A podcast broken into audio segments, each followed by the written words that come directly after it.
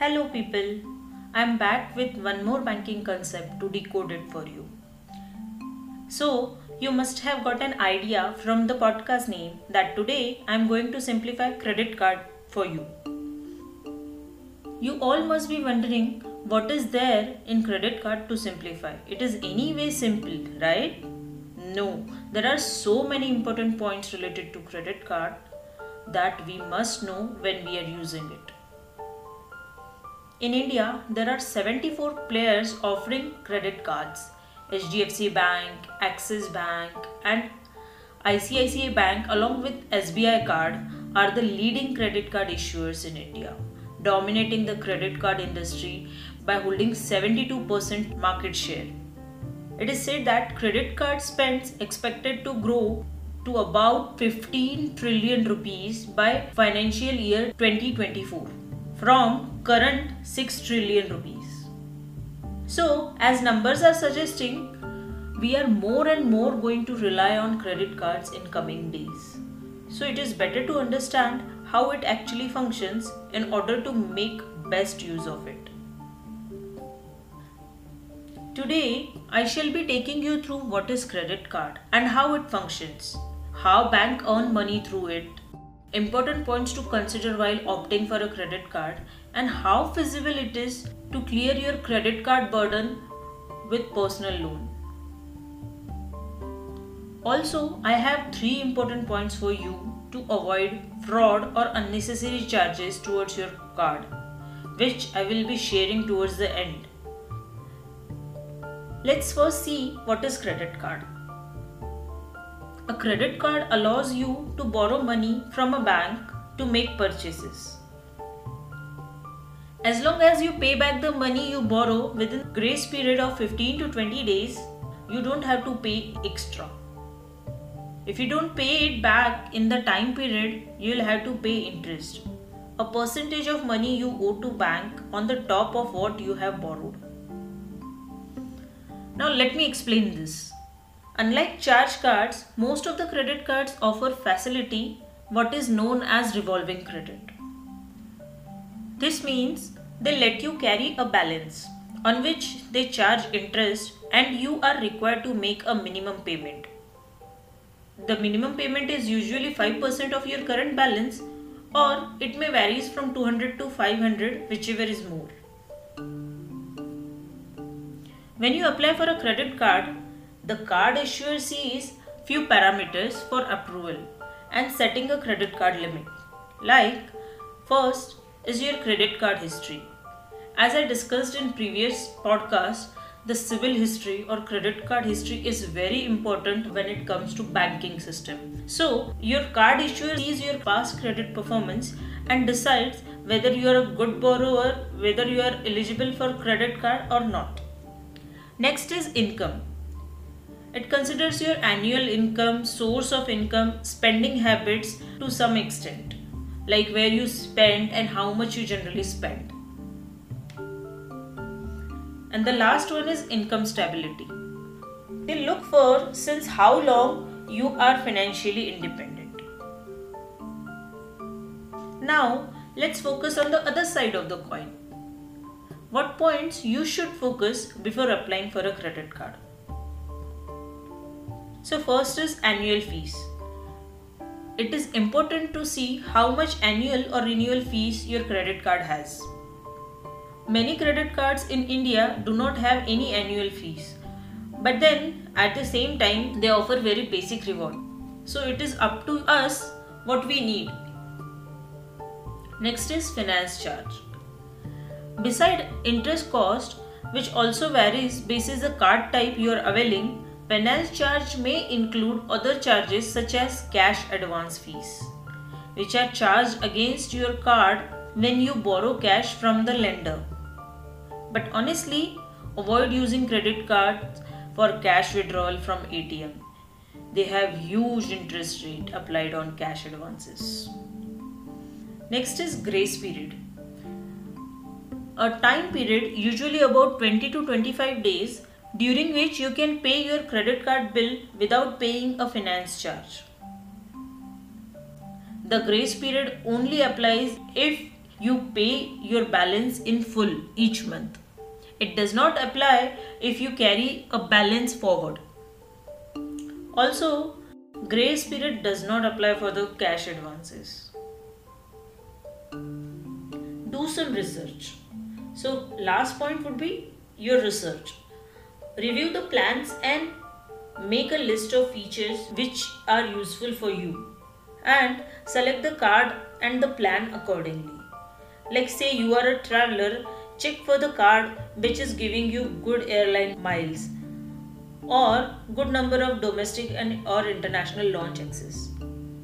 If you are too much into shopping, look for the cards which give you good reward points or good online shopping offers. Now let's just briefly look at how credit card companies make money. They are offering us so much like freebies, reward points, uh, grace period. Then how they are making money out of it? There must be something, right? So let's see how they are making the money. First is transaction fees. It is charged to the merchant every time you use the credit card. Interest payment. When you don't pay off your last month bill in full, or just pay the minimum dues, the interest payment starts. And the last one is fees, like late payment or annual fees. So, the first one is charged to shopkeeper or the merchant where you use the card, and it should not bother you in any way. All we need to be cautious about the remaining two. But if we are financially well disciplined, then the interest payment and fees will not be worry for us. Now let me quickly take you through the pros and cons of the credit card. You can make a large purchase now and pay it off in smaller amount over the time. Carrying credit card is more convenient than carrying a huge amount of cash. And nowadays credit cards are more widely accepted and the last but not the least the reward points. Many credit card companies give you so many reward points essentially giving you back some percent of money which you spent. So now let's go through the cons. What are some drawbacks? First is the ace of using credit card can cause overspending. We generally don't see how much we are spending when we are using credit card because the cash is not getting out of our pocket then and there. If you miss the payment of credit card or if you max out your credit card then it can directly and quickly affect to your credit score which is kind of big drawback of credit card. And when you carry forward the maxed out amount with just payment of minimum dues it start charging the interest and the interest amount is huge which in turn nullifies the rewards which you are getting through that credit card. There are few tips for responsible credit card use. Let's see what are they. First is no interest. Pay off your balance every month to avoid interest charges. Credit card rewards are of little value if you are paying more in interest than what you are getting in rewards Remember, the interest charges on the carried forward amount of the credit card are huge, as much as 39% per annum. Let's move on to the next one. No borrowing. Use credit cards only for the purchase you could afford with cash. Think of your credit card as a convenience and not as a source of easy loan. One of my CA friends has helped me to adopt this point. Let me explain you how you can learn financial discipline and not overspend due to the credit card. Suppose you have 10,000 in your savings account and your next credit card payment date is 10th of May. So today on April 20th you are buying things of say 5000. Now for payment you have both the options the credit card and the debit card. So make payment through credit card and at the same time make a FD of 5000 rupees with a maturity date of 9th May, a day prior to your credit card bill payment date. This way you will make sure you have enough money to pay your credit card bill in full on due date and will develop a small habit of financial management. And the cherry on the cake would be healthy credit score of yours due to the good credit card serving. And the last point here would be use credit card in emergency only.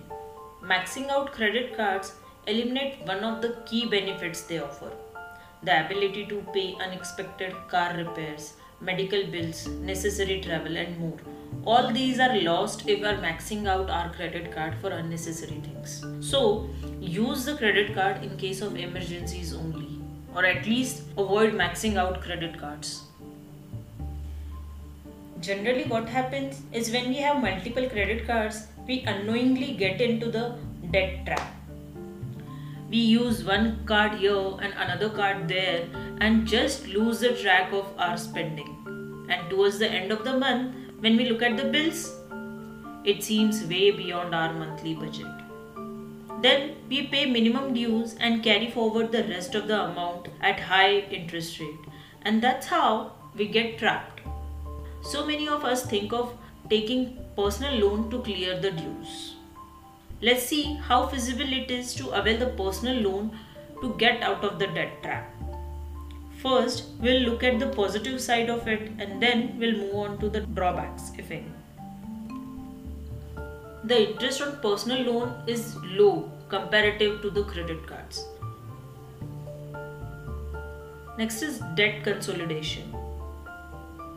If we have outstanding on multiple credit cards, then we just don't understand from where to start the repayment, which card to start first, or how to start. So, in that case, we can just avail a personal loan which is equivalent to the consolidated outstanding amount and just pay it off in one go and then we have to just serve one EMI every month. So if we are unable to pay our credit card dues, it is good idea to take personal loan. But we need to make sure we pay the EMI on timely basis which will in turn help improving our credit score. Now the main drawback here in availing personal loan would be the interest rate. It will be definitely lower than the credit card interest rate, but it can be higher compared to the other personal loans due to the strained credit performance as reflected in your CIBIL report. What if you want to clear your credit card dues but don't want to avail the personal loan? So let's see how we can manage in such scenario.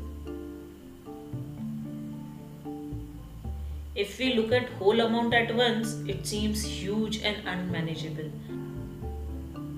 So let's focus on one credit card at a time. Now we need to decide which credit card to focus. Either we can go with the credit card which has higher interest rate so that our liability won't be increased in the proportion of the higher interest rate or we can go for the credit card with lower outstanding amount. If we pay off the credit card which has lower outstanding amount, it will boost our confidence to some extent and we'll get motivated. So it is up to us how we decide to go for.